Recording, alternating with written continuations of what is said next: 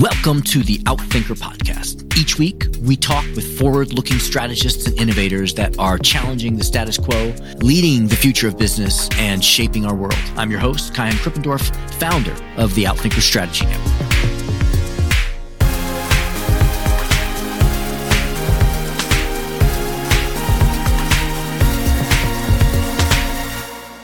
20 years ago, when I was writing my first book on business strategy, I came across a text called Hyper Competition by Richard D'Aveni. His ideas of how to compete in a world typified by short term advantages were really influential for me. And they predicted the nature of the fast paced competition so many industries are dealing with now, especially as digital technologies take hold. When I ran into him last year at the Thinkers 50 award ceremony, I seized the opportunity to connect with him. And finally, we get him on this podcast. Professor D'Aveni is the Bakala Professor of Strategy at Dartmouth's Tuck School of Business. He's considered one of the premier competitive strategists of his time. His research looks for the winning competitive strategies used by corporations, governments, and militaries.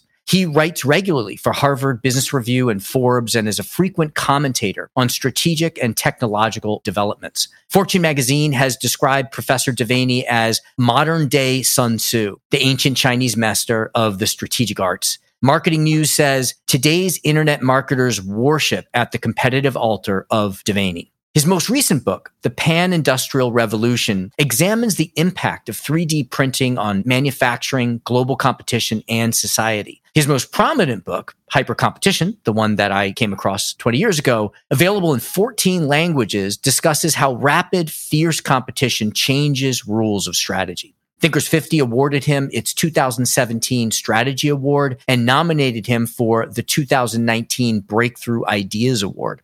He has since been inducted into the Thinkers 50 Hall of Fame, along with Peter Drucker, Clay Christensen, and many other groundbreaking innovators. His diverse background includes a PhD from Columbia University and a bachelor's degree from Cornell University, as well as a law degree and an MBA, bringing a unique perspective into business. In this episode, he shows us the link between modern strategy and its historical roots. He outlines why 3D printing is going to have far more profound implications for all businesses and industries than most of us appreciate and introduces us to one of my favorite strategic concepts, hyper competition. Ladies and gentlemen, Richard D'Aveni.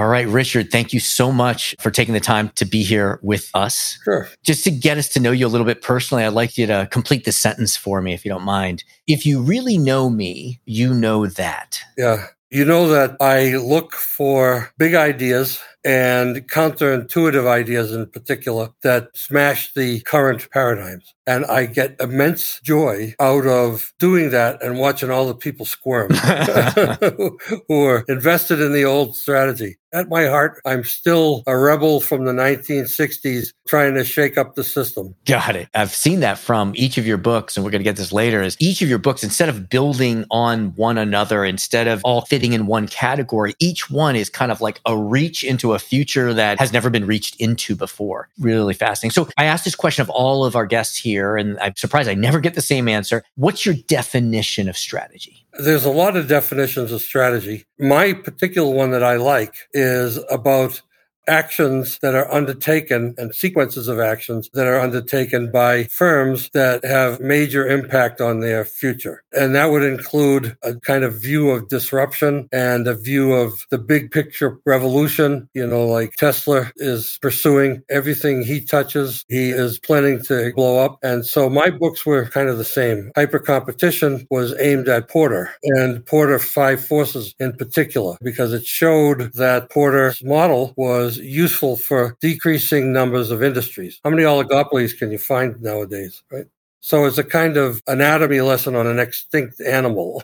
so you know, if you look at 3D printing, basically the ideas with 3D printing are you have a non-specialized machine, shorter supply chains. You can work with lower economies of scale. In fact, they're very low because you have a $2 million machine. People jump up and down and declare victory that they've achieved the most that they can. But a year later, that $2 million machine is selling for 400,000. So what I took aim at was the Henry Ford model of production and tried to identify how that would change strategy strategies like increasing the ability to diversify or to enter new markets, increasing the ability to use local plants. So you could outside of Boston build a single plant that might make cars and ball bearings and five or six other things that don't seem related that were previously done in different factories. But because the volumes can be so low, you basically look for economies of scope. If you need to fill your capacity, then you fill it with more and more new products rather than filling it with trying to mass market your same item. So we're winning with economies of scope over economies of scale, or the scale's already there. Got it. For those people who aren't as familiar with hyper competition as I am, that was the original concept. And then since I've read all your other books, but just tell us a little bit if you could summarize that in a few sentences. The basics of hyper competition is that a hyper competitive marketplace is rapid change, fast paced, fierce competition, driving things down to zero margins over time and a lot of uncertainty and chaos going on. You really can't have a sustainable competitive advantage there. I was thinking about this is how do you win with unsustainable advantages? Short bursts of things that are worthwhile and that you can make money on. And that if you progress fast enough, you make everybody else catch up with you. And just before it turns into zero margins, you jump to a new competitive advantage. It's very aggressive strategy. It's about mooting the strength or neutralizing the strength of a competitor. It is about rapid fire play that they might not be flexible enough to go after. It is about things like sequencing your competitive advantages and a bunch of other things that I thought fit that environment of fast paced, ferocious items. And then I looked back at it and I said, geez, you know, this says everything in Porter is backwards because what I'm talking about is being nice to your customers, nasty to your rivals, and nice to your suppliers who are the people that you need to keep you going, right? You're dependent on them. Then I looked at Porter, and what Porter says is be nice to your rivals, oligopolistic bargain and reduce competition, never fight price wars, strength against weakness as opposed to overwhelming or obsoleting the strength of another player capture as much margin from the customers you can. Exactly. So it's not about lowering the price and servicing them. And then finally, with supply lines, it's about squeezing the margins out of them too. So we have one that says nasty, nasty, nice, and the other one says nice, nasty, nasty. They're exactly the opposite. And I thought about it and I said, geez, I just crossed the U Rubicon. right? And I'm going into a mirror, you know, mm-hmm. everything's the reverse of what we thought. And so I began a campaign that was based based on the idea that hyper competition was more relevant in today's world of fast change and technological leaps and industries converging. And how do you even know what your industry is anymore when industries converge like they have? So in the end, I decided that it was a completely different stakeholder model that was necessary. Strategic understanding had to be flipped on its head, and that threatened a lot of people. And unfortunately, it's one of those situations where nobody wanted it because it is harder to compete. On the other hand, it's better for the world. Mm-hmm. Suppliers and customers and We're innovating more and so forth. You know, life is about temporary advantages, not about sustainable advantages. Those days are gone with the 1950s and 60s. So that's hyper competition in a nutshell. Fascinating.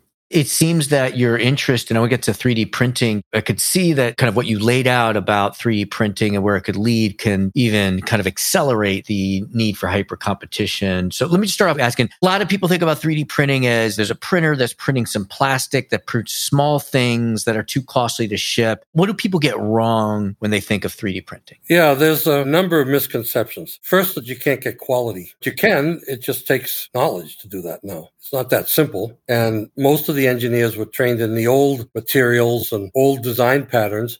They're finding it difficult to make the jump. So many of them, I think, you know, if you're five years away from retirement, do you learn a new trick or do you just hunker down and hold your breath until the five year period is up? A lot of them has to do with generation. The kids coming out of MEM programs, which is management and engineering combined, and the engineers that are coming out now, mechanical engineers, they're all getting a full dosage of this and their mind is twisted to this new view. I went to an event, just to give you an idea, which was run by one of the major consulting firms, very prestigious firm. And they brought us to a factory and they were teaching us about how digital strategy could improve the production line. So they went through all this stuff and they figured out that they could take two heads out of the production line. I just happened to be there with Ric Fulop, who I'd met before, the CEO of Desktop Metal. and with a fellow named Alan Amling, who at that time was the head of 3D printing for UPS. And before that, he'd run the whole company at some point as like a COO. We went through and said, well, what could we change without doing digital? And just by redesigning the product, we took out six people. And we explained that to them. And the people in the consulting firm got really upset they took out two heads with their supposed genius moves. And Ric Fulop and Alan and I came up with combining parts so that there was less done in assembly and more done in printing. So there were lots of adjacent parts that were made from the same materials that could be just printed all as one unit. And then your assembly goes away. Just pointed out another fact of 3D printing is that once it's widely spread out and wildly adopted and used, for experimentation, it's going to eliminate assembly lines because whole products will be made in the 3D printer with different materials. And the machines are already being developed to do that.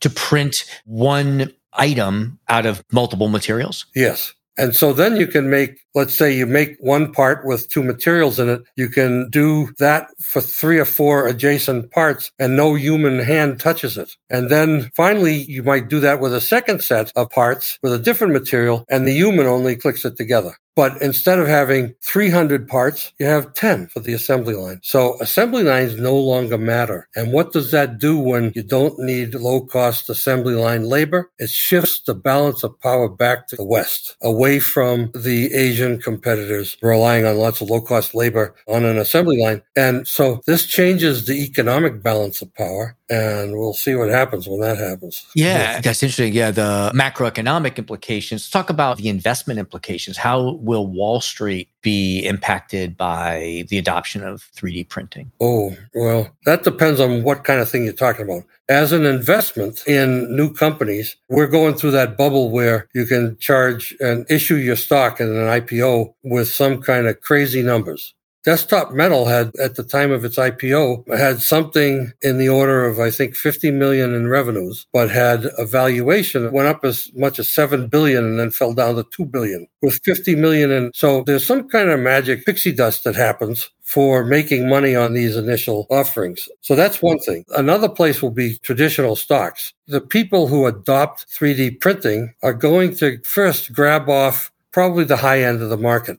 There's going to be hyper competition in some industries, and the industry leaders are going to be slow to adopt it. And that will end up, in some cases, with dethronement of the king. So there's going to be another wave of cases where those companies break up and try to make something work with old equipment. In some ways, they can do this. As you know, Clay Christensen's Innovator's Dilemma talks about the old product trying to improve itself, but it's its last gasps because the 3D printing rivals, which will be mid-size and very fluid, will surround the company with lots of products and then squeeze them and squeeze them down a little bit at a time until they attack the core of the company. And all of those actions were a set of sequences, temporary advantages that got them to do a major attack. I guess what I'm kind of hearing is these 3D printing companies become the manufacturers for brands they take on more and more of the value chain and they start then cutting into the value and maybe then they become the brands or they launch their brands or the brands capture less of the profit pool or something like that? Yeah exactly. And it becomes a sequence which surrounds and crushes like a boa constrictor around the industry leader. And we watched that happen time and time again where industry leaders were rocked to their core and they had to fight their way back including companies like microsoft if they didn't move to the next level, then even Microsoft was being picked away at. Gotcha. Yeah. Yeah.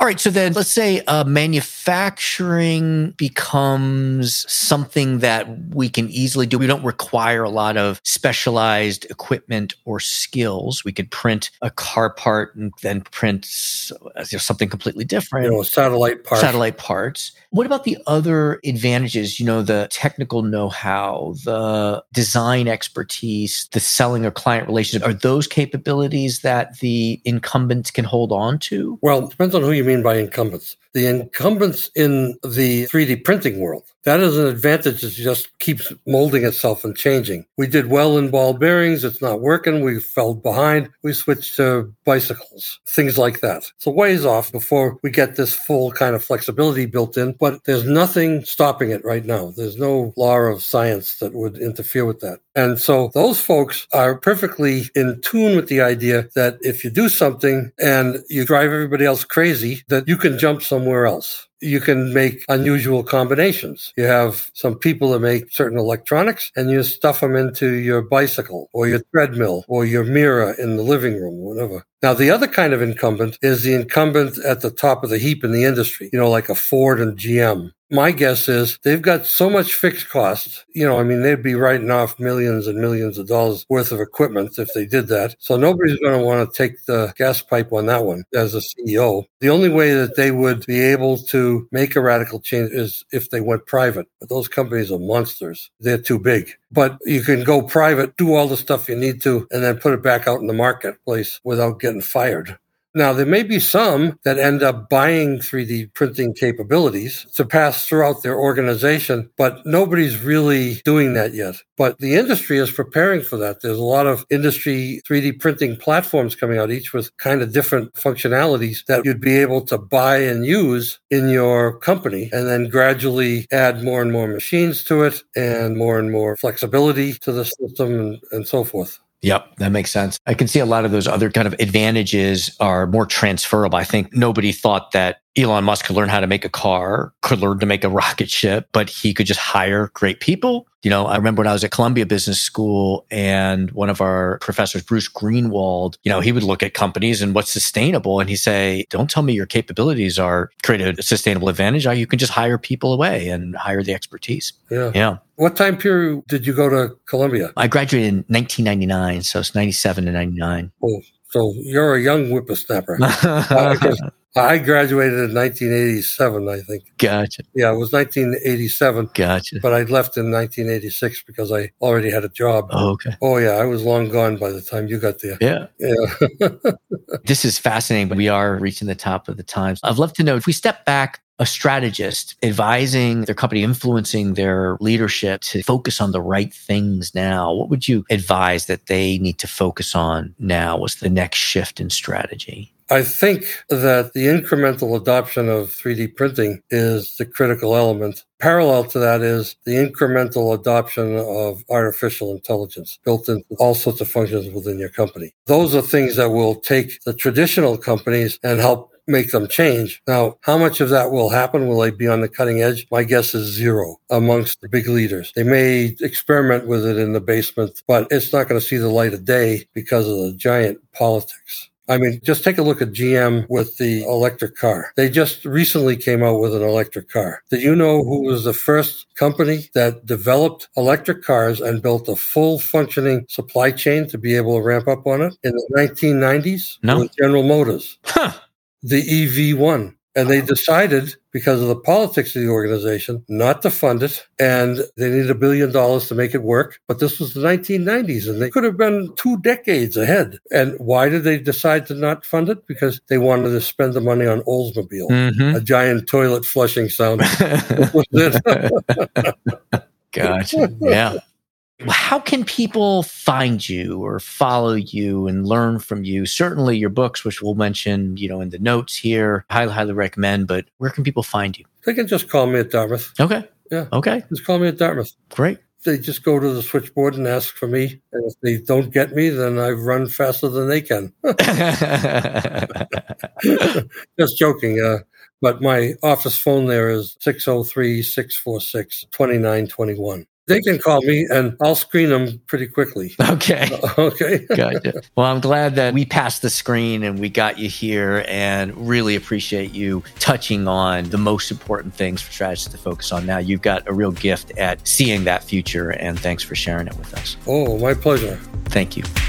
Thank you to our guests. Thank you to our producers, Karina Reyes and Zach Nest, our editor, and the rest of the team. If you like what you heard, please follow, download, and subscribe. I'm your host, Kaihan Krippendorff. Thank you for listening. We'll catch you next week with another episode of Outthinkers.